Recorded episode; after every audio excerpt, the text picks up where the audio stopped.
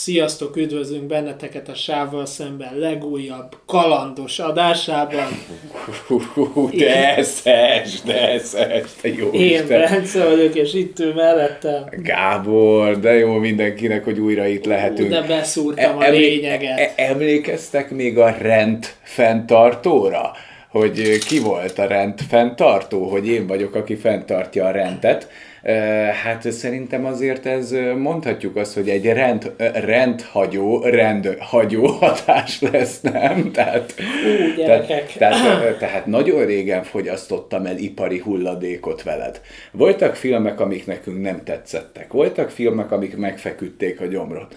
Voltak olyanok, amiket miközben néztük, mondjuk, mint az Oppenheimer, hogy nem éreztük akkora dobásnak, de mégis úgy azért egy jó beszélgetést tudtunk köré kerekíteni. Na de itt viszont embert próbáló a feladat, mert hát az, ami most a terítéken van, hát az egy szellemi kiszántás.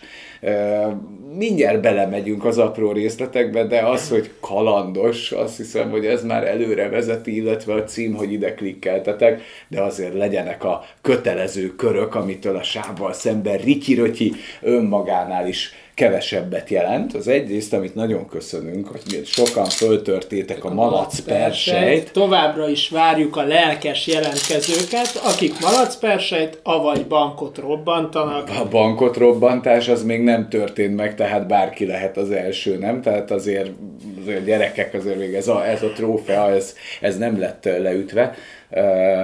Nagyon dolgozunk a Late Night Show-n, majd Caramel, majd hívlak, tehát ez azért ez mindig...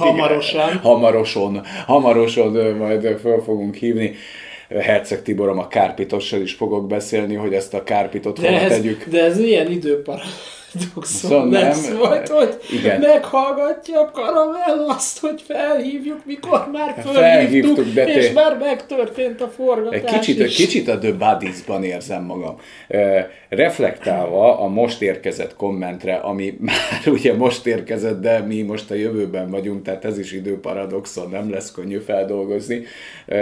Abszolút én is arra gondoltam, mert volt egy felvetés a Buddies filmmel kapcsolatban, hogy ez az egész időhurok elmélet, hogy az egyik az ez a önmagát létrehozó időparadoxon, ez az egyik, ami működik, és ebben minden eleve elrendeltetett, vagy hogyha időutazás van, akkor formáljuk a időszövetét, és bele tudunk nyúlni, és hogy itt ez a kettő keveredik. Na most maximálisan egyetértek a kommentelővel, csak hozzátenném, hogy a Loki sorozatot azt nem neked találták ki, mert az mindent ötvöz. Tehát ott a predestináció, az önmagát beteljesítő jóslat, multiverzium, időutazás, és igen. Ennek minden. Valahogy amúgy ez a mai remekünk is fog ilyen elemeket tartalmazni. Kicsit foghíjas mosollyal, ugyebár. Szóval ez egy igazi rendadás lesz, rendfenntartó újra megérkezik, és szerintem csapjunk a húrok közé, nem? Szóval, ha valamitől nem vártam azt, hogy le kell rendelnem, az ez a film. Mert abban bíztam, hogy az ezelőtti etapot azért fölül fogja múlni. Nem az, hogy alul. Mert én azt mondtam, és ezzel azért előrevetítem, hogy miről beszélünk, hogy a kristálykoponya királyságát nem lehet alulmúlni. De sikerült. Ez az egész Indiana Jones legutóbbi film, ami már azért elég régi, tehát már az is szinte retrónak minősül, a negyedik rész, amiről beszéltél, hát az is egy nézhetetlen borzalom volt. Hát akkor még javában nem volt Savval Szemben, de moziban néztük meg, és emlékszem rá, hogy az nagyon kivoltunk, tehát akkor is már ment a rendfenntartó, de hát ez a mostani, ez katasztrofális volt, viszont egy kicsit jobb szájízzel kezdjük a műsort, azért emlékezzünk már meg a régi hármasról. Várjál, hát a cím. Ja, igen, miről van szó? A mai témánk az az Indiana Jones és a Jakobinusok dísztárcsája, az az Indiana Jones és a sors tárcsája, de hát innentől kezdve mi az előzővel fogjuk. A Jakobinusok dísztárcsája, én csak így hivatkoztam rá. Nos, régi Indiana Jonesok. Nekem, hogyha ilyen gyerekkori klasszikusokat meg kell jelölni, Van egy csomó, amire jó emlékekkel gondolok, mint a Star Wars is ezek közé tartozik, akár a Rocky film is ide sorolható, de nekem az Indiana Jones is klasszikus családi kalandfilmben egy abszolút favoritom volt. Tehát nem vagyok a legnagyobb Indiana Jonesos a kerületben. De a klasszikus trilógia az nekem is abszolút. Tehát, hogy... Ott, hogyha most a három filmre visszaemlékszem, tény és való, hogy nem néztük újra a trilógiát, a régi klasszikust, azt tekinthetjük Indiana Jonesnak, mert amik utána következtek, azok hát nem azok, tehát azt inkább hagyjuk. Meg az ifjú Indiana Jones kalandjait is hagyjuk. Na, azt meg inkább még főleg hagyjuk. A klasszikus hármas az nekem egy kicsit egy ilyen masszában van, de mégis a Sean Connery-s kettőse a harmadik részben, amikor az apjával... Igen, azért az rohadt jó volt. Amiben a serleget, nem a fiatalságnak a serleget...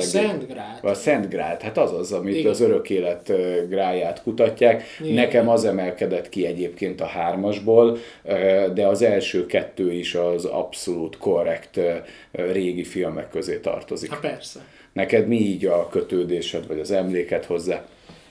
Hát az egyik az, hogy én annó a kettőtől, ami elvileg időrendben a legelső, a végzett templomától én nagyon féltem, azt tudom, attól a voodoo paptól, aki ugye kiszedte a szíveket, én ott mindig emlékszem, hogy így eltettem a szememet, és így nem akartam nézni, nekem az nagyon creepy volt, meg hát azért nekem mindig az az élményem, hogy rendkívül jól szórakoztam rajta, de amikor jött a végén a pöcéknek a kifingása, akkor azért vagy édesanyámék, vagy én mindig át akartam a szememet, aztán ugye felnőtt fejjel, amikor újra néztem, akkor is azért azt gondoltam, hogy így az akkori időben azért ezek a halálok eléggé durvák voltak. Tehát, hogy ilyen különösen kegyetlennek számítottak. Nekem, ami kifejezetten tetszett, hogy az Indiana Jonesnak volt egy baromi jó lendülete. Tehát, hogy végig benne volt ez az idézőjel, hogy senki nem akarja ezt a hülyeséget komolyan venni. Ugye az ikonikus jelenet, mikor az a nagy darab állat a karddal elkezd hadonászni. Pont ezt akartam amúgy mondani, hogy igen. És akkor tudod, Indiana Jones így gondol egyet, hogy na jó van, hagyjuk és lelövi. És hogy impro volt. Igen, és az impro volt, tehát, hogy annyira jól csinálta a Harrison Ford, igen. És tényleg mondhatom, így mindenfajta elfogultság nélkül, hogy sármos volt, laza volt, jó humora volt. És jó egysorosai voltak. De mégis megvolt körülötte úgy a misztikum, a csapdák is engem úgy gyerekként elbűvöltek, lenyűgöztek, tehát a Tomb Raider széria a videójátékokban és Indiana Jones a filmekben nekem a kaland filmek közül abszolút. Ebben a kategóriában, ez a sírfosztogatásból a top-top kategóriába tartoztak. Pontosan. És a Harrison Fordban az volt a félelmetes, hogy tényleg el tudtam hinni, hogy ott elolvadnak tőle a nők, és a Sean Connery is annyira jó választás volt, mert hát ha valaki baromi jól öregedett az évek alatt, ő nem, tehát hogy azért, tehát őnála nem azt éreztem, hogy papás. Tehát, hogy a Sean Connerynél nem az volt, hogyha is biztos vagyok benne, újra néznénk a harmadik részt, nem azt éreznénk, hogy egy vénbarom fiatalt játszik. A Sean Connery ennek volt szerintem a keresztapja, vagy a fejedelme, tehát ahogy idősödött, úgy nem esedett, és talán egyetlen rossz filmje volt a Szövetség című borzalom, de azon kívül azért a Sean... Az volt az utas. Igen, ott tényleg koporsóig jutott utána szegény. De amúgy a Sean Connery-nek az életműve egy kifejezetten jó filmekből áll. Tehát a Hegylakóban is, mikor megjelent, az Indiana Jonesban is, mikor megjelent, azért ezek szerintem rendben akkor voltak. Volt a brilliáns csapda, azt is nagyon kedveltem. Abba is benne volt. Igen. Tehát azért a Sean Connery az... James Bond. Igen. És a Harrison Ford, mint színész, korrekten hozta ezt a karaktert, de az Indiana Jonesnak mindig volt egy adott misztikuma, egy adott rejtély vagy erekje, amit meg kellett találni, és aköré rendszerint a nácikat rendezték, nem? Tehát azért igen. Ez ilyen alapvető toposz volt. Miért pont a nácikat? Mert hogy ez a a harmadik birodalom a hitleréknek a világától, ez az okkultizmus, ez nem áll távol a valóságban sem, ezért ez egy nagyon jó találkozási, nagyon jó találkozási pont volt, nem? Hogy hát azért a nácikkal azonosulni, hát azért az szerintem senki nem könnyű, viszont Indiana Jones-szal azonosulni annál inkább könnyebb, és akkor így elég hamar leosztották a lapokat, hogy kinek drukkolunk, és amit mondtál, hogy a másik nagy toposza az Indiana Jones filmeknek a baromi ötletes csapdák, amit amúgy még a Rick és Morty-ba is van egy zseniális része, amikor elmennek, és akkor azt mondott a Rick kifejti, hogy figyelj, ezeket a csapdákat mindenki tudja előre, hogy működnek. Én azt nagyon-nagyon bírtam a csapdákat, illetve hát az infernális pöcéknek a kiszántása, az mindig beletartozott a nagy Indiana Jones toposzok közé. Mert mindig az volt, hogy mind a ketten kutatták, Indiana Jones is és a pöce is, és az volt mindig, hogy az Indiana Jonesnak végig kellett néznie az infernális pöcéknek a kiszántását, mert ugye mindig az volt, hogy figyelmeztette őket, hogy ne nyisd ki, ne nyomd meg, ne használd, ne nézz bele, mert baj lesz. Hát az infernális pöcék sosem tisztelték a misztikát. Tehát, hogy ugye az a különbség, hogy azért valahol Indiana Jones is egy kicsit ilyen sírfosztogató rabló volt, kicsit csajozgatott ezzel a tudásával, tehát hogy a régészet az nem tudom, hogy mennyire erős csajozás, tehát nem tudom, az ilyen formákat kéne megkérdezni, mint a Puzsér Spanyol famot. Lehet, hogy nem tudom, vizsgázni vágyó lányoknál nagyon lehet vele csajozni, de ő azért megoldotta. Szerintem a fam tudja megoldani ezt a műveletet, és Indiana Jones, nem? Hogy egy picit ilyen, nem tudom, ilyen óegyiptomi tudással csajozgatni. De mindegy, nem akarom elterelni a témát, csak hogy ők mindig... De azért micsoda utalás volt ez? Hát azért épül a galaxis, nem? Tehát, hogy tudod, ott lesz a helyünk az asztalnál, de mint a kutyának, így az asztal alatt a csont, tehát mi nem ülhetünk majd be teljesen, csak ott lehetünk a környékén, de az is valami. Tehát, hogy azért lássuk be, hogy Famnak az árnyékában talpat nyalni is valami, mint egy ebatta kutyának. Hát nekünk ez jutott... Robertem bizalmatlanságáról ne is beszéljünk. Ezek is zárójeles, jövőbeni kis apostrofok. Ha nem értitek, nem baj. Majd megértitek idővel, majd utazzatok időt, és tudni fogjátok, hogy miről pampolok. Viszont a lényeg, azért ez nagyon meta a műsor, hogy ugye az Indiana Jones, az Indi mindig tiszteli a misztikát, tehát hogy ő nem lép át egy határt, tehát hogy ő sose öncélúan akarja használni ezeket a misztikokat. Megóvni. A jövő generációjának van benne hát egy ilyen szolid fogyatékos bája, viszont az infernális pöcék, azok hát a hatalmat akarják, és akkor ilyenkor mindig, minden Indiana Jones film végén úgy azért a nagy, ilyen kőkemény tanulság, hogy azért a misztika nem tűri azt, amikor isteni szintre akarsz lépni, tehát mindegyik, ha a halhatatlanságot üldözöd, mi lesz veled? Akkor visszaöregszel. Hirtelen megöregszel. Hogyha minden tudást üldözöd. Hát akkor kiég az agyad. Ha nem tudom, ha múltba akarsz kapcsolatba kerülni, vagy mi volt az ilyen történelmi, mi volt az a Fridládásban? Fridláda, de ott is valami... nem akarok hülyeséget mondani, már nem tudom, hogy mit akartak, de ott is az halhatatlanságot, az örök életet. Igen. De ott úgy van, hogy 3 pöce van, tudod, és mind a 3 másképp hal meg. Milyen különös kegyetlenséggel mind a 3, az egyik azt hiszem szétrobban, a másik szétolvad, a harmadikkal nem tudom, mi történik, de a többi meg csak így átmennek azok a lelkek, tudod, és így összeesnek. De mindig van egy ilyen kis pávatánc minőség, hogy Indi mondja annak ellenére, hogy végig szivatja őket a pöce. És Indinek ennyi lenne, hogy menj, csinál, hanem ő mindig el akarja mondani, hogy ne tedd meg, még dob egy utolsó esélyt. Lehetőség. És az infernális pöcék a hatalom. Ne haragudj, Indi, ebbe már te itt nem szólsz bele, az aranyozott serleg, mert náci vagyok, és akkor iszik egyet. Tehát Na, szóval azért van egy ilyen egydimenziósága, egydimenziós tere azért ezeknek a filmeknek, de a lendület... fogyatékos báj. Fogyatékos, diszkrét fogyatékos báj, de az a fajta lendület, az a fajta sárm, az a fajta rendezés, az ikonikus zenék, szerintem az úgy egybe elvitte a kalappal, az ostorral és a Harrison Forddal fénykorában. Ez igen, így egyben volt a pak. Na, de hát mi történt a szériával? Ez egy nagyon jó kérdés, mert jött ugye a Kristálykoponya királysága, ahol már kissé megkorosodottan... De bocsi, de ezt a királyságát mi is szoktuk használni, nem? Tehát ez amikor valamilyen haverunknak mondjuk, hogy ez Dezi királysága például, igen, ez is majd utal a mostani filmre, tehát mi szoktuk ezt így használni, mikor valakinek van egy kis szemétdombja, ahol ő a király, nekünk is vannak királyságunk, például a Savval Szemben, igen, és én amikor ezt így meghallom, nekem nem egy ilyen patináns valami, ami nagy, nem tudom, trónus jut az eszembe a királyságról, hanem egy szemétdomb. És nagyjából ez a film az ezt szállította, nem? Kristálykoponya királysága. De ott még nem volt annyira koros.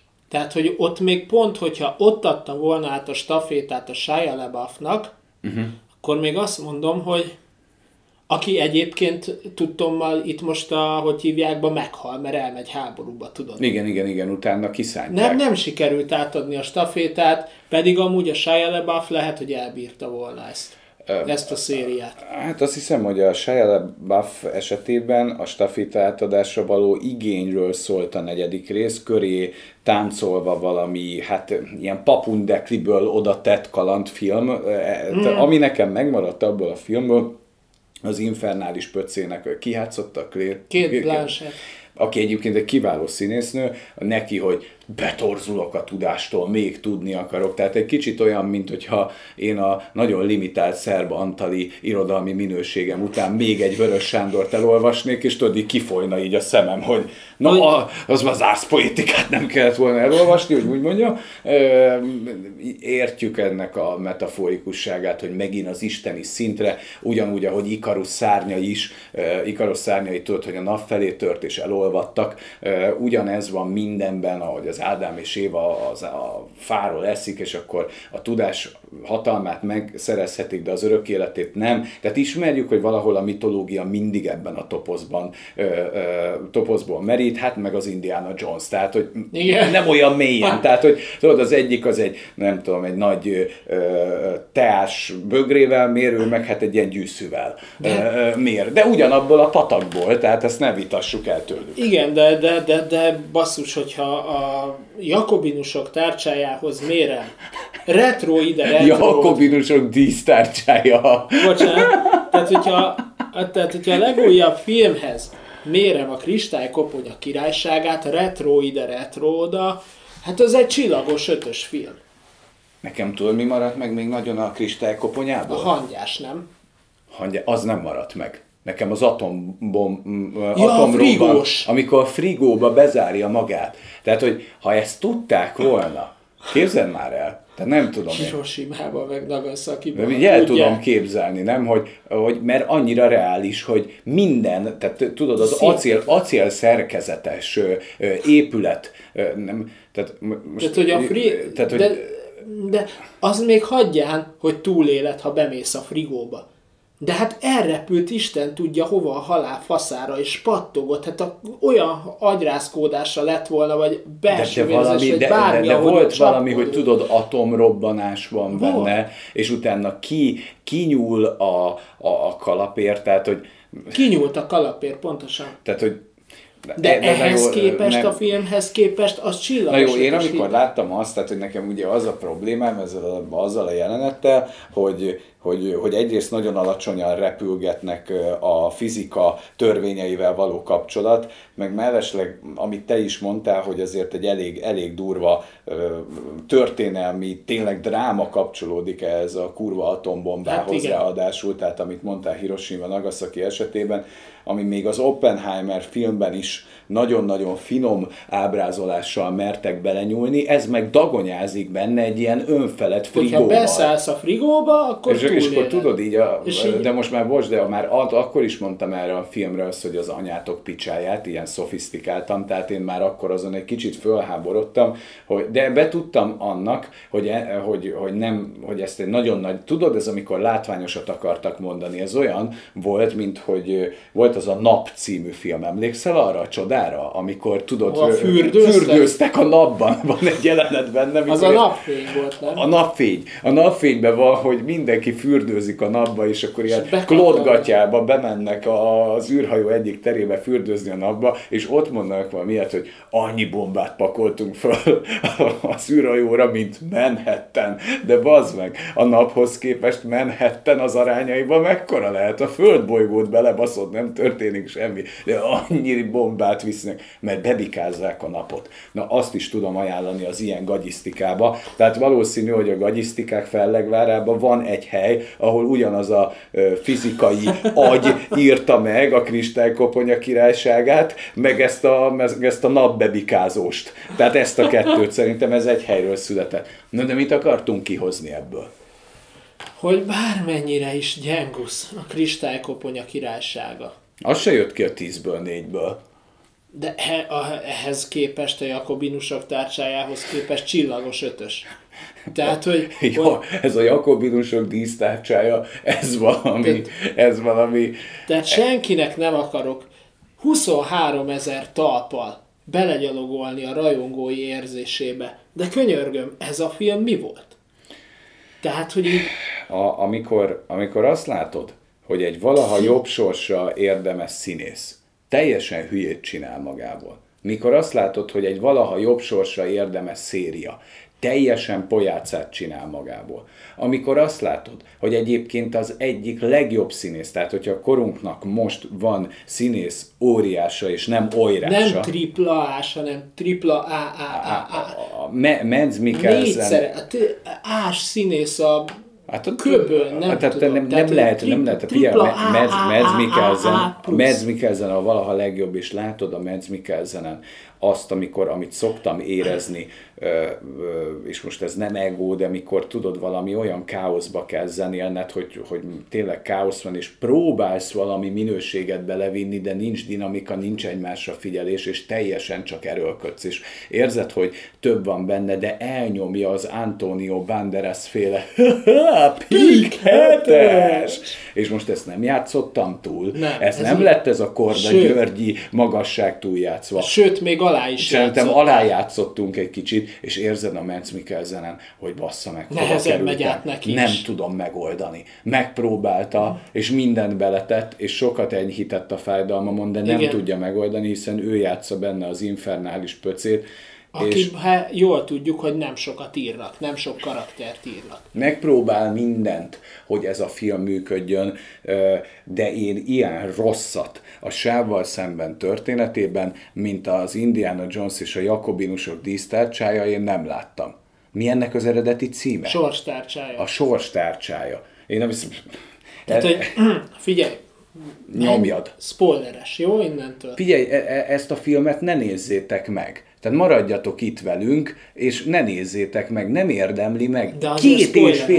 Két és fél óra olyan töményvontatás, hogyha meghalsz, és Szentpéternél megállsz, azt mondja neked, hogy figyelj, volt két és fél óra az életedből, ezt eltékozoltad. Ezt mi nem tudjuk visszaadni, de megérdemled a mennyországot, mert te ezt végignézted. Tehát maximum egy ilyen belépő tiketet tudsz ebből leszakítani a túlvilágra, mert hogy ez a film. Ha létezik időrablás, filmművészeti szégyen, akkor ez biztos, hogy benn van a Pantheonban. Mert tudom, hogy vannak fosok, de mert fos a spirál. Tényleg szar. A fűrész hagyaté. Ahol a fűrész veri a spirált. De az legalább szórakoztatóan szar. Tehát tudod, amiközben néztük, már mondtuk, hogy na ebből jó adás lesz. De ezt miközben néztem, a kínlódást, így az, hogy mikor lesz vége.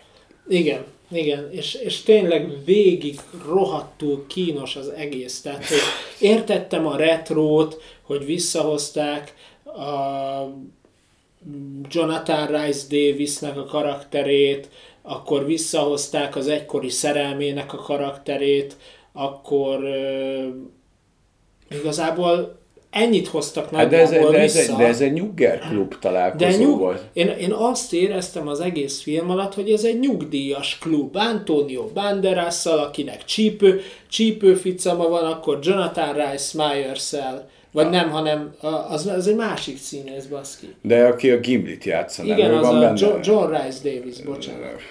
Igen. Én nagyon tudom, tudjátok én.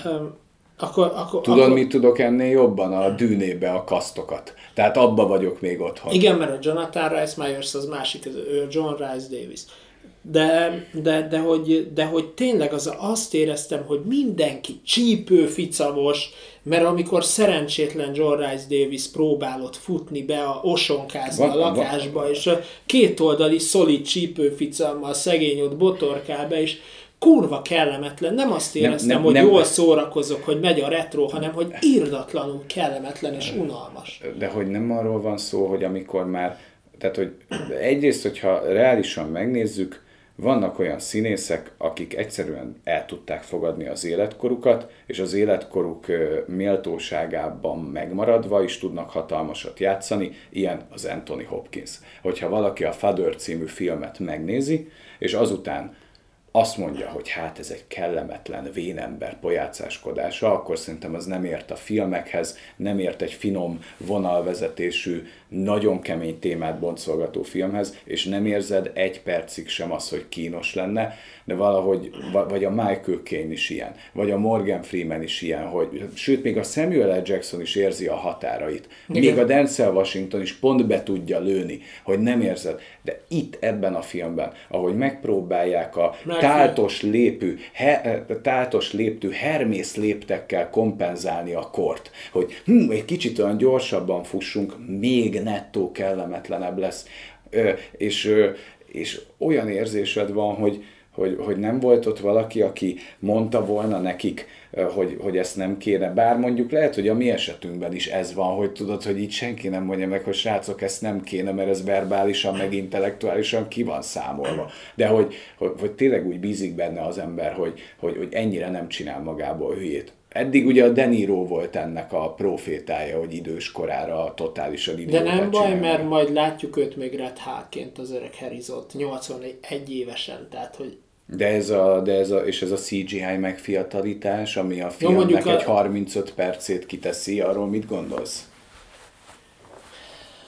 Figyelj, amikor nem volt mozgásban, akkor úgy azért nem lógott ki a lóláb, de ahogy mozgásba került, motorozott, rohant, szaladt, hirtelen kapkodott, bunyózott, azonnal lehetett látni, hogy kampó. Tehát, hogy amúgy is tudod, hogy CGI-jal lett megfiatalítva, de amikor csak statikusan állt, hogy oldalra nézett, beszélt, nem dobta le a vászon, de ahogy valamilyen mozgásba belekezdett, futás, mit tudom én, motorozás, stb., akkor már látszott rajta. Szerintem vannak dolgok, amik működnek, tehát hogy egy fiatal ember el tudja játszani az idős embernek a mozgását. De láthattuk az Ír című filmben, ami, hát ugye én nagy Martin Scorsese-s vagyok, és szerintem te is, nem? Tehát azért hát mondhatjuk, hogy elfogultak is vagyunk az öreggel, mert az egyik kedvenc rendezőnkről van szó, és mondjuk most én az új filmjét még nem láttam. Te láttad? Meg nem.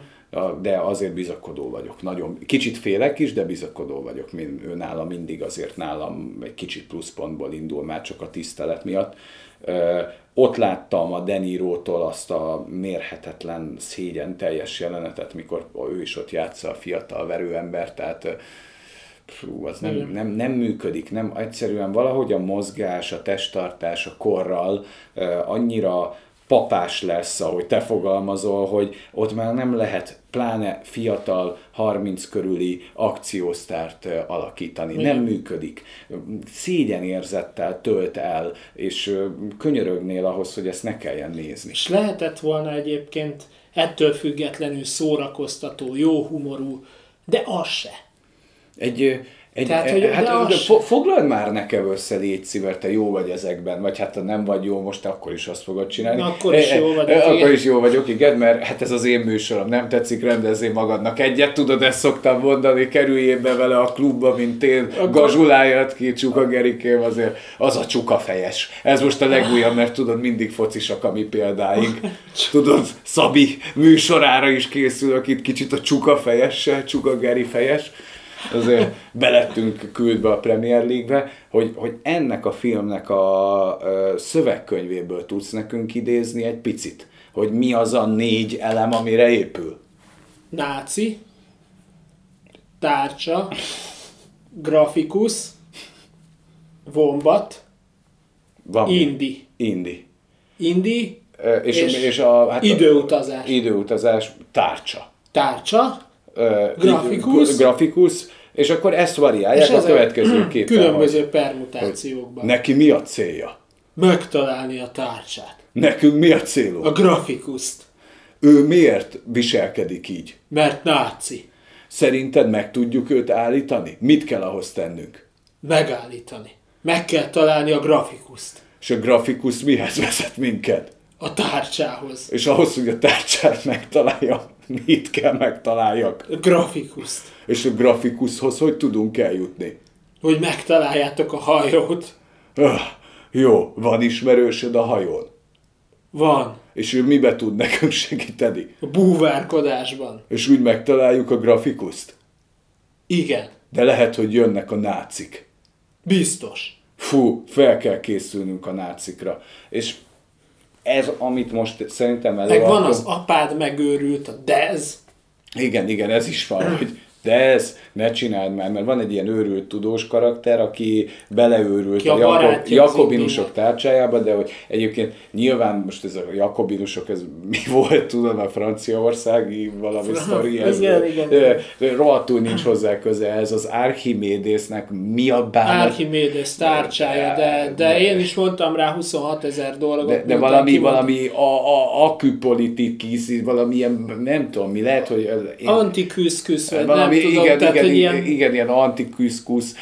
Lehet, hogy az én mitológiai, görög tudomány területen való ismereteim valószínű, hogy ebbe az antikvitásba elég limitált vagyok. Tehát egyébként nem szerettem az irodalomban sem ezt a Babicsnak is van egy csomó ilyen antikvitásra, ilyen visszaretrózó verse, bár mennyire retró, azért azt is hagyjuk, de ez akkor egy hullám volt azért az irodalomban, én meg ennek lettem a hullámja, mert én ezt nem bírom, ezt a fajta dolgot, mert kicsit szerintem nyilván a kultúra bölcsője, de hát ez meg inkább a kultúra blödsége, amit itt igen, és amúgy szörnyű, hogy Oké, olyan lett az új Star Wars trilógia, amilyen.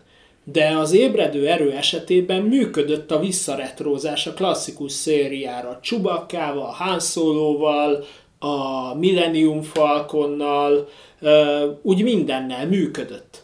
Hát itt próbálnak visszaretrózni, és nem működik, csak kurva kínosan érzed magad, miközben nézed. És nem tudtam önfeledten örülni a John Rhys-Daviesnek se.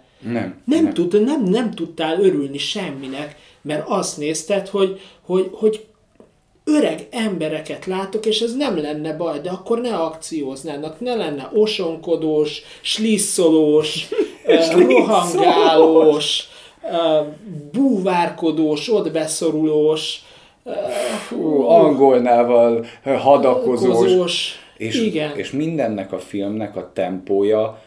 Hogy fogalmaztál, hogy adta magát elő, mint mi Puzsér Robinak? Hogy adta magát elő, mint mi Puzsér Robinak? Hát szerényen magabiztosan gondolta azt, hogy a 2,5 órát szórakoztatóan ki tudja tölteni, hát ebből maximum a Mads Mikkelsennek a szála volt, úgy relatíve idézőjelek között, kurva nagy idézőjelek között szórakoztató. De az... inkább, ahogy te fogalmaztál, ez egy gyűszűnyi víz volt a 500,000 fokos sivatagban. Tehát kicsit olyan volt, amikor így nézted az egész filmet, hogy így kaptad a mélyütéseket, egy... de fáj, és akkor tudod így, de közben meg, és kidobnak a sivatagba, tudod, és mész, és nincs nálad víz, és találsz egy oázist, ami már éppen szárad ki, csak egy ilyen a fa ágáról, ami éppen korhat, tudod, még egy ilyen cseppvíz lejön, és elkapod a nyelveddel, és itt... De érzés, Istenem. Na ez volt a Mads Mikkelsen. Bármilyen pillanat. Bármelyik pillanata. Olyan volt tényleg, mint egy ilyen újraélesztő szett, egy adrenalin injekció a léleknek. Igen. Mert tényleg dögletesen unalmas, bárgyú, filléres forgatókönyv, de tényleg grafikus tárcsa. A Die Hard 5-nél éreztem ugyanezt. Hozd el a fájlt. Hozd el a fájlt, hol a fájlt, töltsd le a fájlt, tedd rá a pendrive-ra a fájlt. De a Die Hard 5. részében történik meg, amikor már annyira avittassá züllesztik John McClane-t, hogy a helikopter látványára mondja a következőt, egy repülőverda. Az negyedik. Vagy az a negyedikben van? Igen. Na mindegy. De akkor a negyedikben van, hogy már annyira öreg John McClane, hogy a helikopterre azt mondja, hogy repülőverda. Nem voltam rest. Én direkt visszanéztem, már az első részben is van kurva helikopter, azzal szállnak le a rohadt toronyra. Ennyire nem lett öreg, mert értjük, hogy nem tudja, mi a számítógép, mi a mobiltelefon, mi az internet, de a helikopterre azt mondani, hogy repülőverda. Na az az, amikor túltolod. Azt, hogy jó, minden. És a legfájóbb pont, hogy a végjáték kapcsán azért így a visszagondolva a régi szériákra... De volt bocsi, a végjáték, mert nagy ugrásnak tűnik, mert az utolsó 20 perc a végjáték, 2 óra 10 percig grafikus, verdákkal való, ilyen lerobbant ragacsokkal való autós üldözés, búvárkodósos... Egy nagy nulla, tehát a végjátékig azért meg kell születni. Igen, mert addig vajudás. Megy a bombat, a grafikus, a tárcsa, a náci és autós üldözés. Nagyjából ebből tevődik össze a film. És, ezt permutálgatja, nem? Igen. Variációk egy témára, van ilyen fúga, tudod? És igen. Akkor így... De ez nem az a fuga, ez nem a rágós zsuga. És az is úgy egy ilyen kicsi felüdülés, hogy valami kis kreativitás, mert ott kiszakadsz ebből a náci tárcsa, grafikus, vombat, apát bekattant, ez indi, ebből a körforgásból így kiszakadsz, és akkor ott így magyaráz valamit az indi, hogy ez a rágó, az mit tudom én miből készült, és hogy ezért kurva jó a hő szigetelése, vagy nem tudom, és ez lehet, hogy egy gigászi nagy fasság, de legalább valami apró kis kreativitás volt, még hogyha nem is tartott tovább egy 5 másodpercnél. Tehát, hogy... De ezt így jól megmondtad. De ezt is értékeltem, mert azt mondtam, hogy legalább... Nem olyan ez, aminél leragadtam itt a variációk egy témára, hogy ez nem a Bach-féle fúga, hanem a doktor... tudod, az a csempéző haverod fúgája. Nem élem túl ezt a filmet, az elején is az a vonatos mi. Fú... Jaj, na de mire megy ki a Jakobinusok dísztárcsája? Tehát, miért kell végignéznem ezt a fost? Az igazi szívfájdalmam, bocsi. Na mondjad. Hogy visszagondolván ugye az előző szériákra, hogy azért a főgonosz, a főgeca, a vérpöce mindig elnyeri méltó jutalmát, és kap egy könyörületlen kilt. Egy igen. Olyan halált, amit a legrosszabb ellenségednek sem kívánsz. Mondd már el, hogy mire megy ki a Jakobinusok dísztárcsája. Ne nézzétek meg, könyörgöm, ne nézzétek meg, maradjatok itt, elmondjuk, mint a fűrészt. Tehát, hogy a Jakobinusok dísztárcsája azt tudja, hogy kiszámít neked az időpontot a jövőbe, mármint egy időpontot egy adott koordinátán, amivel te vissza tudsz utazni az időben, tehát ergo időutazás van. Na most én... Tehát kiszámolja neked a Jakobinusok dísztárcsája, hogy hol van egy átjáró az a jövőbe vagy a múltba időutazós igen. pontok, amit repcsivel meg lehet közelíteni. Pontosan. Ebben nekem a legfőbb kérdésem, még mielőtt belemennénk az igazi mélységbe, hogy ezeken a légmagasságokon azért jó eséllyel közlekedett már madár vagy ebben. Eddig senki nem ment bele egy ilyen időutazós diba. Hát véletlenül. Erre azt tudom mondani, és biztos a készítők is ezt mondták, mert nem vettem a fáradtságot, hogy, hogy interjút olvassak. Bocsánat, a kis beszédhibákért, meg a leharcoltságért, de ez tényleg egy kőkemény harc volt végignézni. Amúgy utána nem tudtuk kicsit az alanyt és állítmányt egyeztetni. Hanem mondtam, hogy nincsen szavak. Erre nincsen szavak. Tehát, hogy ezt tudtam magamból kiizzadni, álltam, döbbentem, néztem a Gábor, és mondtam, hogy erre nincsen szavak. Na, de nyomjad, akkora szar, hogy ezt de nyomassad. De hogy nekem volt egy ilyen teóriám, amivel a Gáborral mondtuk, hogy jó, kiszámítható, de legalább a főgonosz olyan halált hal, amit egy ilyen klasszik Indiana Jones, hogy ugye elindította volna az időutazást a Mads Mikkelsen, és akkor így beletorzult volna, ilyen összecsuklott volna, és így beszívódott volna egy ilyen féreglyukba, tudod, így én ezt képzeltem el, tudjátok. És hogy akkor, hogy ugyanúgy beszívja az Indiana Jones-ékat is, de ők nem halnak bele, hanem visszautaznak a vonatosig, és ott kell elpicsázni a Mads Mikkelsen, majd még egyszer, hogy láthassuk őt még harmadjára is visszafiatalítva. Nekem ez volt a teóriám. Abszolút, igen, de ez volt, amire én azt gondoltam, hogy menj, mert ott a Archimédész sírjánál meg is találják a múltból egy nácinak az óráját, tehát igen. Össze is állt volna a kép, hogy ez hogy kerülhetett oda, de nem kapod meg ezt. De nem kapsz. A Indiana Jones-ok legszarabb főgonosz halálát is elviszi ez a film. És az, hogy egy Mads Mikkelsennél játsszák be, mert tényleg az, hogy ő ilyen különös kegyetlenséggel valami fekete lyukba beszopódott volna, és ezt így végignézed, mint a hirtelen öregedést, meg ezeket, igen. Arra azt mondtam volna, hogy legalább ilyen szinten idézőjelesen van egy katarzis, mint a többi filmben, hogy azért elnyeri a méltó büntetését, de itt igazából az van, hogy visszarepülnek Archimédész korába, ahol éppen zajlik a csata, majd van ez a csicskása, mert hirtelen mindenki náci lesz a végére, mert azt mondja a Mads Mikkelsen, hogy most, hogy már megvan a tárcsa, nem kell amerikai álcát játszanom, náci vagyok, fölveszi a szettet, mindenki, még a CIA-s ügynök is, aki dolgozik neki, az is fölveszi a náci szettet, és akkor ott tisztelegnek fönn a repülőgépen, meg ugye elkezdik őket dárdákkal a repülőgépet így lelőni, meg ledobni, és akkor fogja ez valami görög-római háború, nem is tudom, hogy volt-e ilyen, biztos, ne haragudjatok, nem néztem utána, de elhisszük, lehet, hogy ebben egyébként patent a film.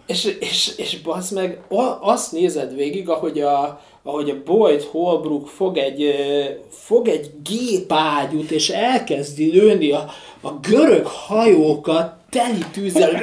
De meg ilyen random nem tudom én, rómaiakat, meg görögöket így lelő, pisztollyal lelövi, de úgy, hogy azok egymással vívnak.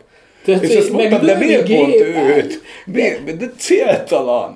És érted, kilövik a repülőgépnek a pilótáit dárdával, és akkor nem az van, hogy beülne vezetni a repülőgépet, ami amúgy is már zuhan le, de hát ugye Mads Mikkelsen megpróbálja, akkor utazzunk már vissza a mikorunkban az időutazáson keresztül, ami igazából egy ilyen elég szarul megvalósított valami ilyen féreglyuk, de olyan, mint hogyha egy ilyen ablakot nyitnál, tehát, hogy itt még itt van a kezem, de ennyit csinálok, és már 1856-ba így integetek valakinek, érted? Tehát, hogy így van megcsinálva, hogyha a felhők közt átnyúlsz, akkor már 1856-ban vagy. Körülbelül. De nulla effektel mindez. És nulla effektel.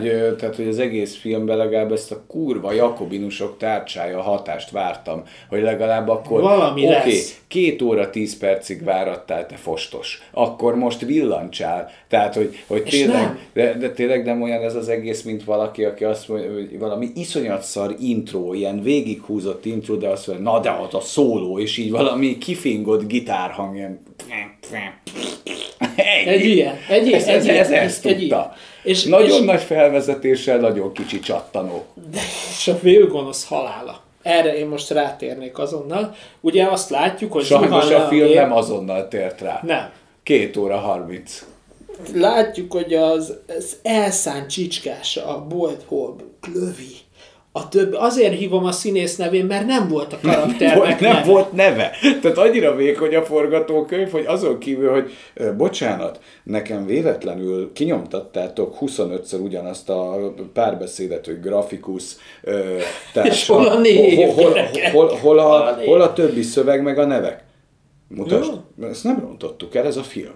Jó? Ja, akkor én vagyok a hülye. Akkor én vagyok a debil boss.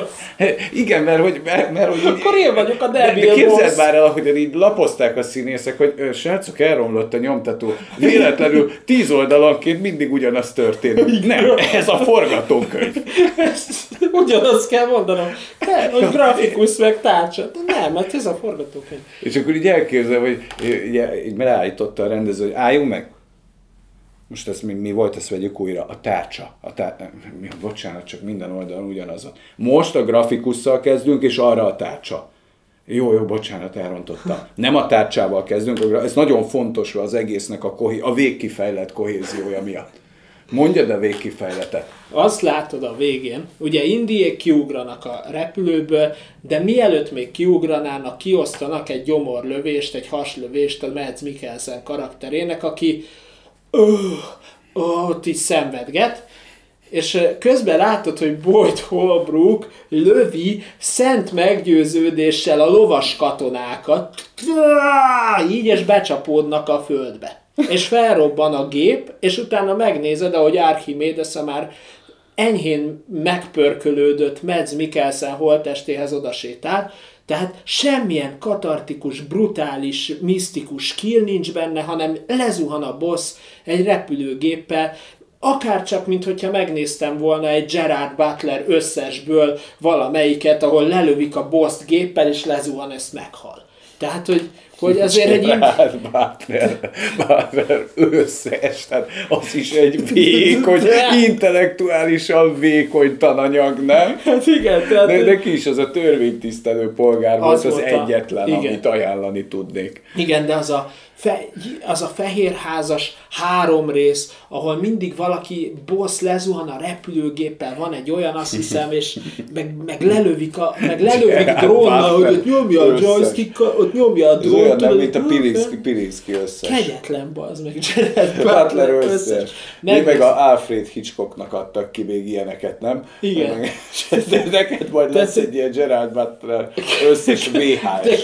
Könyörgöm, hogy lehet az, hogy annak a Indiana Jones résznek, igen, aminek vissza kellett volna retróznia az eredeti trilógiára, és elbúcsúztatnia Indiana Jones karakterét, nem tudott magából kiizzadni egy értelmes forgatókönyvet, egy erősebb főgonosz, hiába Mads Mikkelsennek a színészi játéka, és egy méltó főgonosz halált. Ez van döbbenet. Ez tényleg olyan, hogy... És helyette Wombatot nézzük, ahogy ilyen kurva erős nőt akar játszani. Már bocsánat. De ez olyan, hogy kár a szarvasgomba a konyhádba. Mármint nem azért, tehát, hogy rólad köztudott, már mostantól megpromozzuk, hogy szerintem nálad rosszabb szakács nem létezik. Ezt így kijelenthetjük, de ez hát úgy, hogy én kb. Meg se próbáltam. Egy-két dolgot el tudok készíteni, ilyen szendvicset. A Cézár szendvics. A világ legjobb. Szendvicset azért tudok csinálni. Majd egyszer megosztjuk a Cézár szendvics receptjét, bár lehet, hogy a old school hallgatók tudják, hogy milyen volt a Cézár. Nem, arról beszélünk a Menü című filmben, ahol Puzsér Robi országos cimboránk. Patronus. Ez már csak így hívom. Puzsér Robert Patronus. Abba elmondjuk a Cézárt, az a 2 toszt kenyér között a ketchup. Az azért gonzó, azért voltak házi bulik, ami után az csúszott le hajnali 2-3 igen, az körül. A Bence nem csinálsz magadnak értelmes szendvicset. De így mondtam, hogy Bence ön nem csinál magának, akkor még magázottunk, nem tudtuk ilyen nextben. Bocsánat, ez még a film utózöngéje. Nem csak azt akartam mondani ezzel, hogy ugye kár neked is a nemes alapanyag, tehát ide kár volt Mads Mikkelsen, tehát mit keres itt? Igen. Tehát, hogy mit keresett itt meg a... De tényleg olyan, mint a tojásrántottába így válogatnál, tudod, hogy hát nem akármilyen tojásból meg készítem. Meg a végén az a gicskula, hogy ő azt mondja, bazd meg Indiana Jonesként, mert meglövik a vállát, hogy ő ott marad Archimédésszel veretni. De...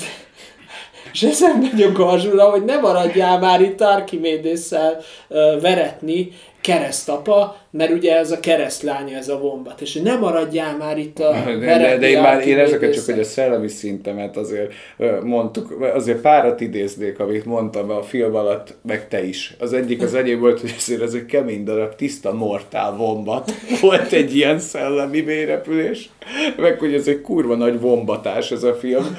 Meg nyugdíjas klub. Meg mi volt a Dionysosnál?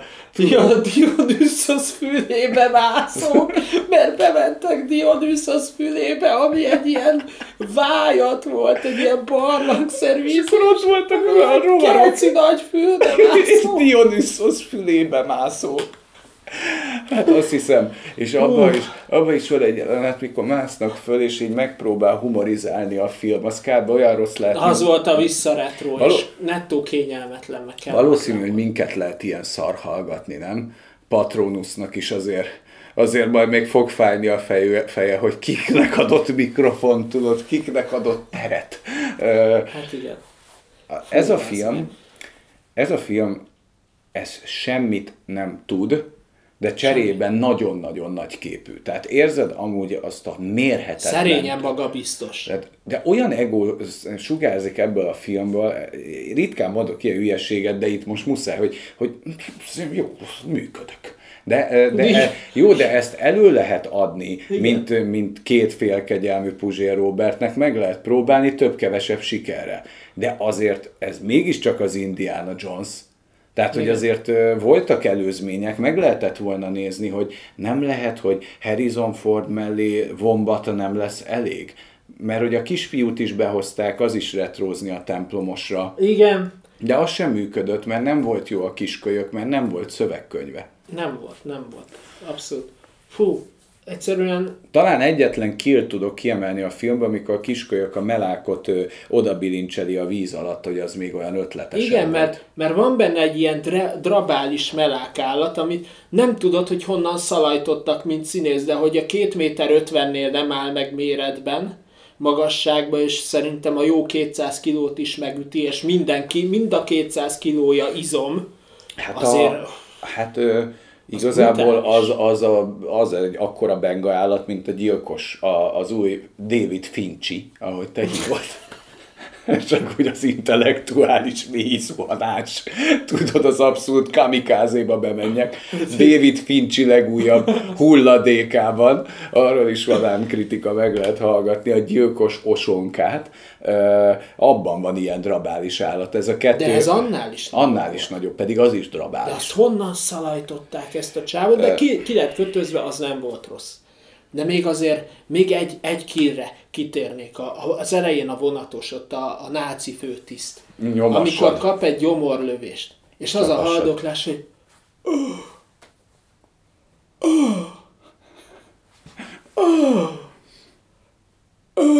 és lerúgják a vonatról. De nem is gyomorlövést kap, hanem itt találják el, és figyelj, de ez színészetbe hányast adtunk rá, mikor néztük?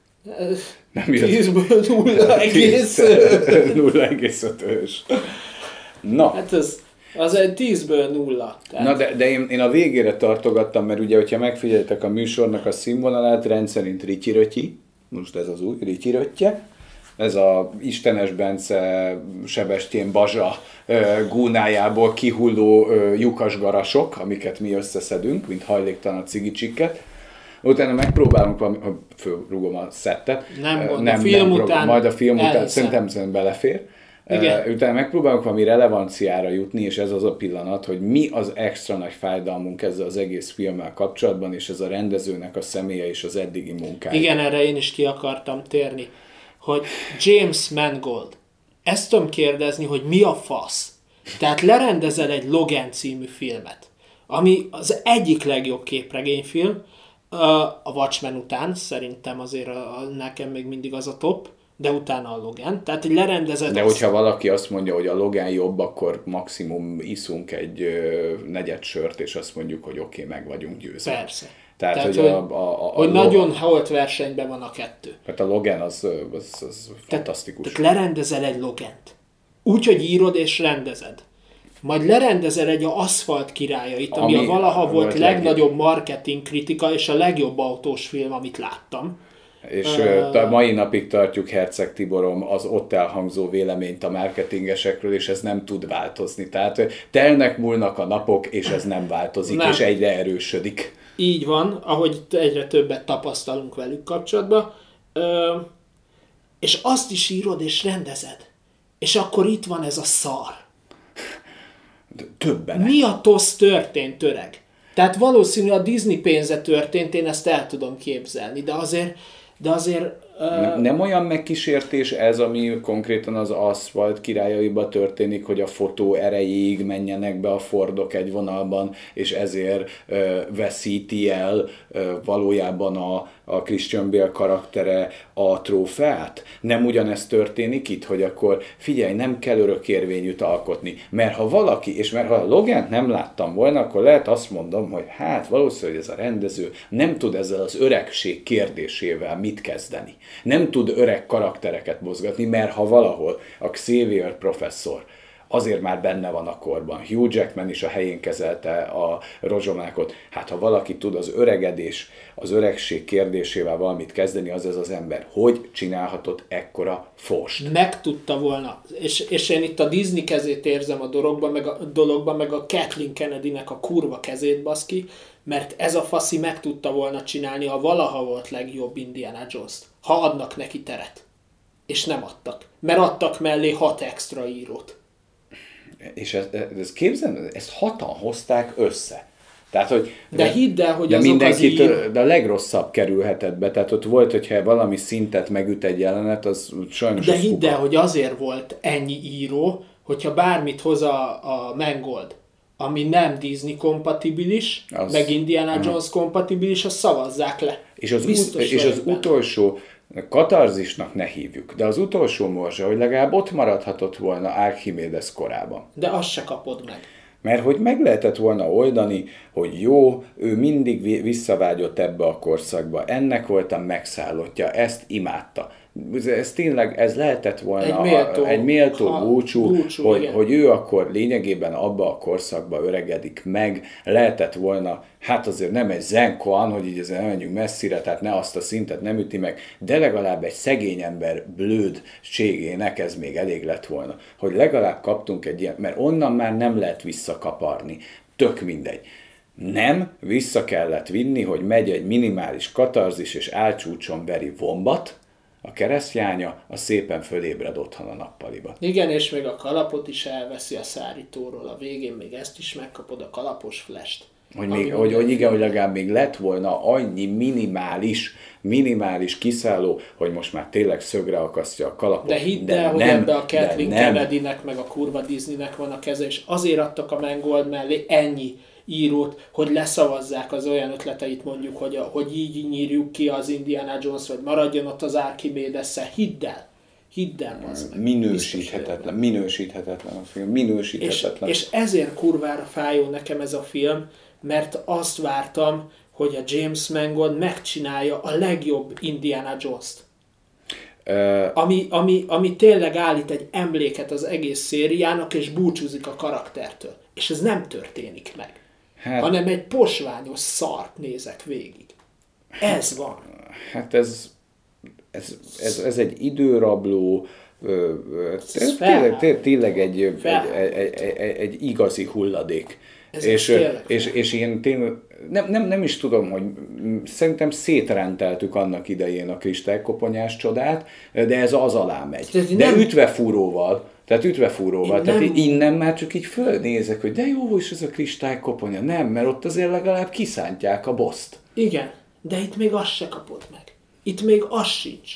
Itt még Archimédesznél van. És az a jelenet, csak hogy még egyet így behúzzak így a végére, mikor Indiana Jones mondja, hogy én egyébként egy teljesen realista ember vagyok. Láttam ezt, de én azért csak a tudományba hiszek. Biztos? Tehát, hogy ez így tuti, így az 1, 2, 3, 4, fájó. Ez egy mocsok rossz film, úgyhogy szerintem ez a Savval Szembennek eddigi legalacsonyabb pontszámáért induló darab, nem? De majd jön a Fekete Karácsony 2019, az ennél rosszabb lesz pontszámba is szerintem. Hányast? Hát a 3-asnál többet tőlem nem kap, és azt is csak Mads Mikkelsen miatt. De tényleg 2-est tudok megajánlani a Indiana Jones és a Jakobinusok dísztárcsájának. Hát azt hiszem, ez egy 2-es tud, és hát... Nálam csak a Mads Mikkelsen miatt 3-as, de nekem meg a Mads Mikkelsen miatt 2-es. Tehát, hogy, és ha gondolkodtam a 3-ason, és azért, mert ez így kb. Egy 2-es film, és plusz 1 a Mads Mikkelsen, de -1 azért, mert ez a rendező csinálta. Mert először még a 3-ra hajlottam, mondtam, hogy jó, hát ez biztos egy tehetségtelen barom. Tehát, hogy mondasz valamit. Tehát, ugye? Tehát, hogy azért... Tehát, hogy ebbe, így még síralmasabb. Lehet, hogy megállja a 2 a tehát, helyét. Tehát, hogy ez egy 10/2. Igen. Nem, 10/3, nem. Jó, tényleg, okay, 10/3 tartom magam hozzá. Egy kicsit elezzünk át így a végén a szívfájdító promópercekre. Jó, miután már elástuk magunkat a rajongóknál, de nem, sajnos egyszerűen annyira bődületesen szar, hogy nem bírom el, irdatlan csalódás. Irdatlan csalódás ez a film. Viszont, hogy titeket ne érjen csalódás, elmondjuk, hogy még miket készítünk a kis boszorkánykonyhánkban, meg mire lehet számítani. Az egyik dolog... Én kezdjem? Kezdte. Na, szóval, a Late Night Show, a legnagyobb őrületünk el fog készülni, már dátummal is rendelkezik, hogy mikor fogunk forgatni, sőt, még a ruhát is megvettük ma, ami azért nekünk szerintem a legnagyobb árnyékunk megugrása. Tehát elment együtt a Savval Szemben brand, plusz háttérsegítője, finanszírozója, Lina, tehát öltöztető, sztájlisztja, vágója, grafikusa, énekese, mi ő még ennek az egésznek? Háttérmunkása, kamera beállítója, tehát gyakorlatilag a mindenes, plusz a live-oknak a vezérlője, és a thumbnail-ek készítője. Remélem mindent elmondtam, tehát azért Linának sokat lehet köszönni, hogy ez ekkorát fejlődött ez a csatorna, és ő választotta ki a szettünket, tehát ez azért nem akármi, és Molnár Ferenc Caramel, Feri, Karcsi, Caramel, igent mondott, és eljön, úgyhogy hát... Azt hiszem, köszönjük, és hívunk! És azt hiszem, hogy ezzel a bankot robbantás kategóriát kiismerítettük. Tehát, hogy tudod így, valakinek a karamellel ér véget a Late Night Show, mint fő cél, a miénk ezzel indul, és valószínű, hogy be is fog, mint a dárda dőlni, mint minden projektünk, de mindegy. Úgyhogy ez tényleg el fog készülni, és... hatalmas hálával tartozunk minden őrültnek, aki ebben részt fog venni. Úgyhogy számítunk majd a nézettségetekre, meg a segítségetekre, de mindenre. Tehát nézzétek, osszátok, mert konkrétan a Ladi kincsét beletoltuk, nem? Tehát nem keveset. Minden pénz. De ez az igazi mínusz, tudod, hogy abszolút mínusz termelek ezzel az egész baromságommal, mert hiszek valamibe, ami nem tudom definiálni, hogy mit tudod, az alternatíva, hogyan mi emlegetjük, és tényleg a Ladik kincsét beletoljuk abba, és akkor így jó, és akkor valaki beírja, hogy szerintem nem volt túl vicces a Late Night Show-ban a stand-up. És akkor így ilyenkor egy ilyen csákánnyal így neki néz, bocs, a félvesém van benne. De mondjad, mi lesz még itt? Ennyi lesz? Hát nem, azért. Van egy keményebb hír, amit el kell mondanod a Patreonnal kapcsolatban. Igen. Ne kíméld a hallgatókat.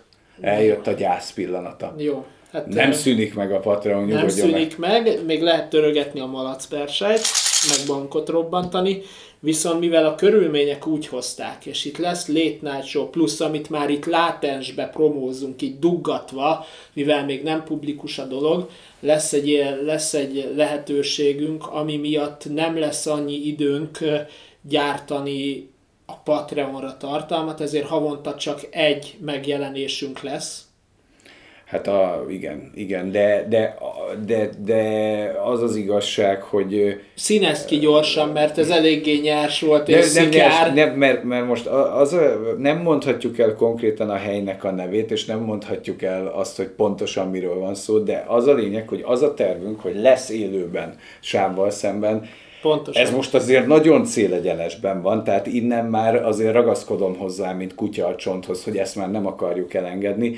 Illetve az ottani műsorok is föl fognak kerülni egy speciális platformra, tehát annyi tartalom fog jönni, hogy egyszerűen most el fog indulni a Late Night Show, ami, hogyha jól csináltuk, az is egy formátumban fogja magát kinőni, mert a srácok, akik beálltak mögénk, még így látatlanba, és ezt a Karamelnek köszönhetjük, ezt tényleg nem tudjuk meghálálni, nem tudom, mit kell ehhez ilyenkor tenni, hogy annyira már látnak benne potenciált, hogy valószínű, hogy nem egy mögé fognak felsorakozni, hanem akár ez lehet, hogy egy havi rendszerességű showvá is tud kinőni. Nem tudom, hogy van-e annyi kreativitásunk, poénunk, van-e annyi stand-up, hülyeség, ötlet, meg vendég, de a cél az lenne, hogy havi egy.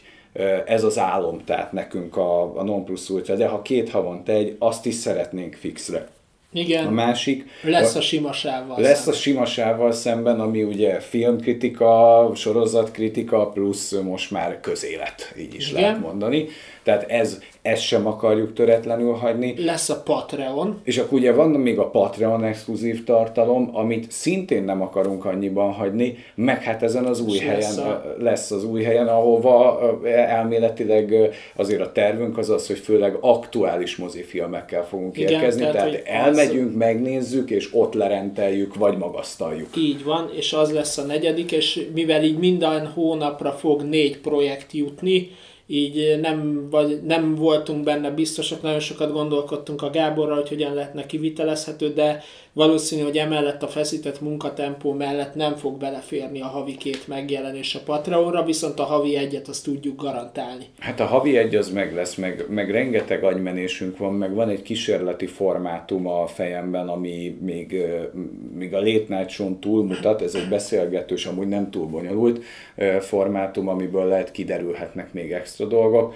Meg vannak régi filmek is, ami nem biztos, hogy a főcsatornába belefér, az új hely, ahova megyünk, valószínűleg, ahogy látjuk a régi filmekből, nekünk inkább ilyen top 10-es adásokba fogjuk érinteni, tehát szerintem nekünk az aktuális filmek vannak leosztva, hogyha jól értelmeztem a szitút, de megpróbáljuk tartani a Patreont is, de a Patreon innentől elsősorban a Late Night Show létrejöttének az alapkövét jelenteni. Tehát mostantól mindenki, aki Patreonon támogat minket, gyakorlatilag... Az egyel több Late Night Show-t eredményez. Hát gyakorlatilag mindent, tehát az ottani pénzt mi ebbe a Late Night Show-ba bedobtuk, meg még a fél vagyonomat, de ez nem probléma, mert az lenne a cél, hogyha legalább azt ki tudnánk termelni, ami a Late Night Show gyártásához elég, és ott nullásak lennénk. Tehát itt mindenki úgy tekintse magára, aki Patreonos, hogy lényegében bármilyen gagyi hangzik, de egy producere lesz. Pontosan, és megkapja a kis helyét a stáblistában is. Hát igen, tehát hogy látni fogjátok, hogy miről szól a mi kis álmunk, a vágyunk, és ezt szeretnénk visszaadni, meg másokhoz eljutni, de nem fogjuk leállítani, tehát mi megpróbáljuk a havi 2-t tartani. Igen, a Patreonon. Megpróbáljuk. Csak hogyha azt érzitek, hogy hát azért több mindent ígértünk, akkor az benne van a pakliban, hogy lehet, hogy havi 1 lesz, de hogy Savval Szemben lesz, az biztos. Igen, minden fronton, most már, igen, az lesz. És tényleg megpróbáljuk a havi 2-t, de lehet, hogy lesz olyan, hogy havi 1-szer lesz csak. Hát igen, ez attól függ, viszont annyi content lesz velünk, hogy senki nem marad Savval Szemben. Igen, mert ha tényleg minden jól megy, akkor leszünk élőben. Ami mit eredményez, közönségtalit is. Relatíve, tehát tudtok velünk találkozni majd esetleg. Hát azért muszáj lesz eljönni, nem? Tehát azért láthattok majd minket élőben. Azért Katalin eltűnt, de azért én őt is invitálnám, Herceg Tiborom, Tormakatát, tehát hogy azért ezt élővé kell tenni, hát ebbe akkora... Jorgánkártot. Hát azért figyelj, a legnagyobbak. Úgyhogy Bencét, Szabó Bence, hát ő azért majd küldöm. Herceg Tiboromat, Árpádomat, Csuka Gerimet, ja, de hát ő azért lehet, hogy több feladatot kap majd ennél, nem? Tehát ő rajta azért, őt csak úgy hívom, Csuka Geri a málhás. És nektek hány háttéremberetek van? Egy. Nincs túlterhelve a gyerek, és így megrogyva így a Himalájába, ott megfagyva. Ja, ő meghalt. És így belerokkant a Savval Szembenbe. Úgyhogy hát figyelj, hogyha ez így bepörög, ez brutál lesz. Na, szóval, hogy és mellette még meg is kell élni valamiből, mert ebből ugye nem lehet, és mellette meg fölhajtjuk a pénzt, amit mint a hülye gyerek elköltjük a Legóra, nem? Így van. Szóval nagyon sok projekt készül, ezek közül nagyon sok fog jövőre indulni. Valószínűleg, hogy ez egy masszív melós év lesz, mind a Savval Szemben tekintetében, mind a saját életünkben, de igyekszünk tartani az ígéretünket, amit tettünk, de amint azt hangsúlyoztuk is Gáborral, lehet, hogy elő fog fordulni, hogy egy-két hónap, vagy egy hónap mondjuk csak egy fog megjelenni, de olyan nem lesz, hogy havonta egy se. Persze. Tehát, hogy minden azért hónapban lesz megjelenés, próbáljuk a kettőt tartani, de lehet, hogy elő fog fordulni, hogy csak egy lesz. Igen. De meg akinek kell a könyv, csak hogy ilyen az akkor Discordon írjon, és akkor ahogy összeszedem a könyvszállítmányt, majd biztos itt be is fogom mutatni, el fogom idehozni a kis mostani bázisunkra, és akkor postán feladom, és utána fogok nézni annak, hogy megvan-e nekem még digitálisan, mert szerintem megvan, és esetleg erre lehet valami dílt is leütni, majd kitaláljuk, hogy vagy mondjuk esetleg, ha valakinek jó az is, de bár tudom, hogy egy könyvből a digitális formátum azért nem egy csúcs ragadozó, de lehet, hogy valami digitálisan földobjuk, nem tudom. Majd rendben. Ezt kitaláljuk egy ilyen olvasható. Akkor Patreon-os. A Discord szervernek a meghívóját, valamint a Patreonnak a linkjét minden videó alatt meg fogjátok találni, most már végérvényes meghívó van, bárki rákattint, be tud lépni majd a Discord szerverre. Kommentbe is valószínűleg ezeket föl fogjuk tüntetni, tehát hogy most mindenhol elérhető lesz körülbelül minden. Yeah. Nagyjából én ennyit tudok mondani. Hát figyelj, azért ez nem volt kevés, nem? Tehát nem. Azért kinyírtuk a Jakobinusok tárcsáját. Hát a Jakobinusok dísztárcsája az nagyot kapott, de meg is érdemelte. Igen. Tehát azért azt kell, hogy mélységesen mondjam, ez egy ilyen archimedeszi szart fölteszel a kocsidra, azért nem jutsz el vele, az hamar lebugázzák a kerületben.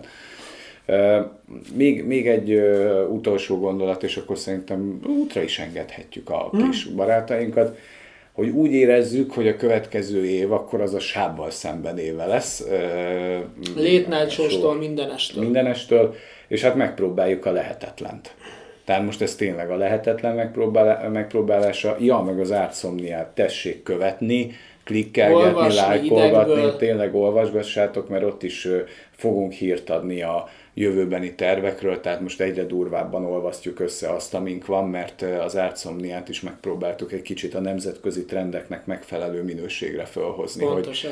Hogy az a fajta intellektuális meló, ami ott a kis önkéntes szerkesztőségben van, az ott gyökeret eresszen, nagyon sokat melóznak rajta a lóriék a cikkeken, és nekik is egy hatalmas lehetőség lehet az, hogyha be tudjuk húzni, és beváltani ezt a nagy beváltatlan csekk, ez a Savval Szemben. Igen. És a másik, ha esetleg van affinitásod, hogy kritikákat írjál, de nincsen platformod, akkor nekem nyugodtan írhatsz akár a Savval Szemben e-mail címre, vagy a Discordon privátba, vagy esetleg, mit tudom én, valahogy megtaláltok az Instagramon, és ott is tudtok írni, és akkor megbeszéljük, hogy hogyan tudok nektek mondjuk az Artsomniára publikációs felületet biztosítani. Ja, hát azért ott se nyaltuk meg a gazdagság gömböt, nem? Tehát Figyelj, azért maradjunk annyiba, hogy a deficit gyáraink valójában minden pénzt, amit szerzünk, leégetnek, nem? Tehát ez nem egy olcsó hobbi, ez a tartalomgyártogatás, nem? Hát nem, de azért bízunk benne, hogy egyszer majd ebből fogunk megélni ugye 10 év. 10 év múlva. Robikám reális? Nektek nem. Tehát azért az lenne a csúcs, hogyha legalább valamilyen egzisztenciát erre föl lehetne fűzni, vagy legalább annyit, hogy... Csak... Igen, mert akkor tiszta szívből tudnánk nyomni óraszám ezt. És de most ez a kísérleti egy év. Tehát, hogy megnézzük azt, mert én hiszek a hosszú távúságban, hogyha egy évig a Late Night Show, mint formátummal, ezzel a formátummal, az élő formátummal, az ott egybegyűlő intellektuális energiával megpróbáljuk ezt az egészet, akkor hátha. Meg ugye most a újrázással kapcsolatban most már a hip-hop lemez azért az készül. Igen, és lehet, hogy az Out of Tone is röffel. És lehet, hogy az Out of Tone paródia csatornánkra is van ihletettségünk, mert sok hülyeséget csináltunk az Out of Tone-ra is. Például nagy kedvencem az egyik, az ugye a Jay-Z-s Numb magyarul. Akkor a csávó közös duettünk. A csávó közös duett, tehát azért vannak nagy hülyeségeink, de hát az az abszolút agyradír, agymenés kategóriába tartozik. Hát az az abszolút, amikor elengedjük a trollt magunkba és hadd szóljon. Igen, úgyhogy jazz lemezem még mindig nem lesz, úgyhogy, és úgy is érzem, de hogy... hip-hop albumod már van. Hát az van.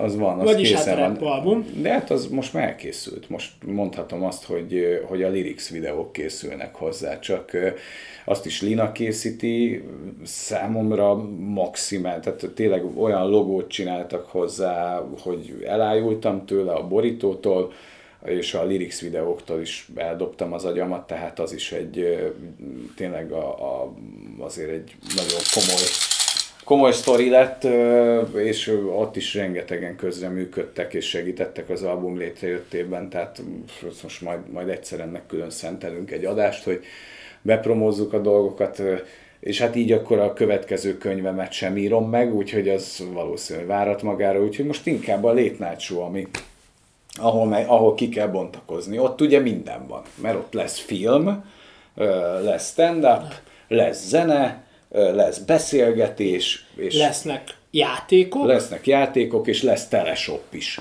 Ami... Hogy micsoda? Kovács Rezsővel egy teleshop. Magyarország legjobb teleshoposával, Kovács Rezsővel. Kovács Rezső igen mondott nekünk, és hát ez a legnagyobb zsuga, amit behozhatunk. És ő tényleg az echte teleshoppos, tehát Magyarországon Kovács Rezsőnél nincsen, ajánljuk Gorgen Benzol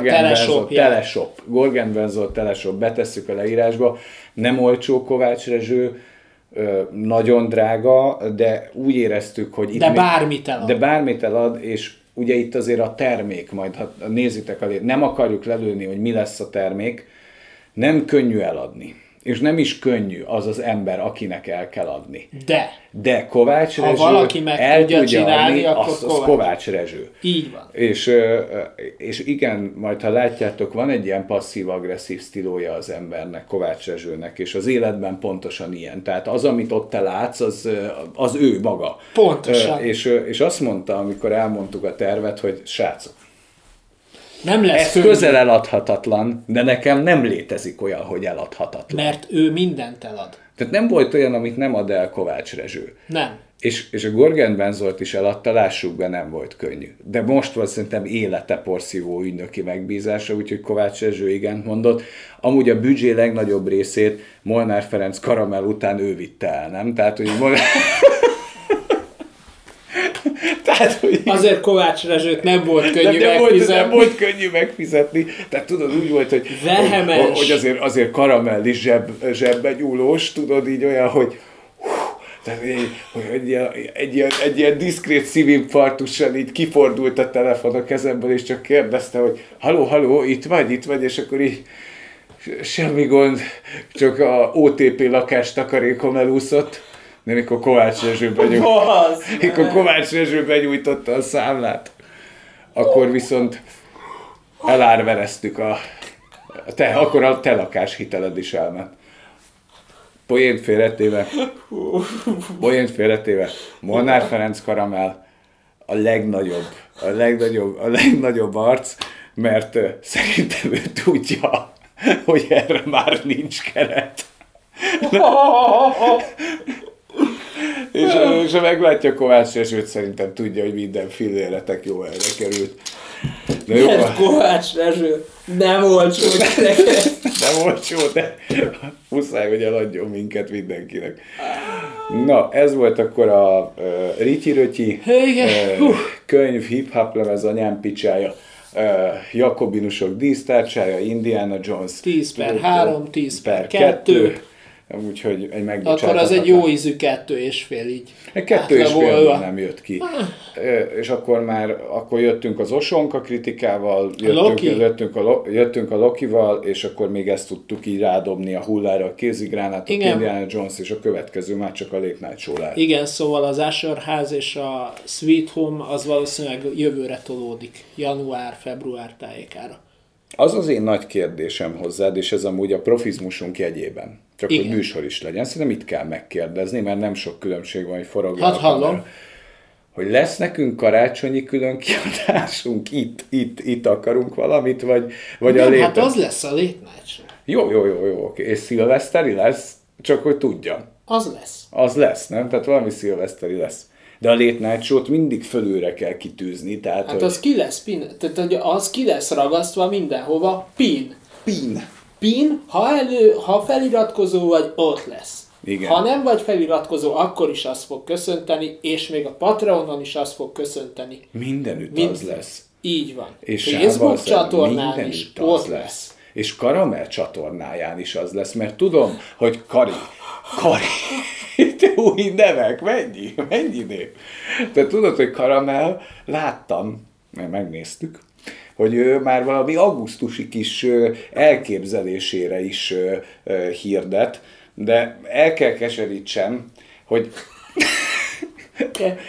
Micsoda porszívó üdnek! El kell keserítsem, de muszáj lesz a kis hirdetések közé a Late Night Show-t is betenned, mert meg kell, hogy nézze valaki, tudod, mert Kovács Rezső nem rossz, de nem, amúgy utána fogunk annak nézni, ami a Karamelnek lesz ez a nagyon nagy dobása, mert ez valami színházi cucc, még nem kérdeztem meg tőle, hogy pontosan mi, és akkor a Late Night Show-ban beszélgetünk vele ezekről a terveiről, meg szeretnék vele a zeneszerzésről beszélni, a filmélményekről, hogy mi velünk hogyan találkozott, és mi hogyan találkozott a két kreténnel, úgyhogy nagyon érdekes beszélgetés lesz, nem? Bizony. Úgyhogy tartsatok velünk, úgyhogy ciao. Hello!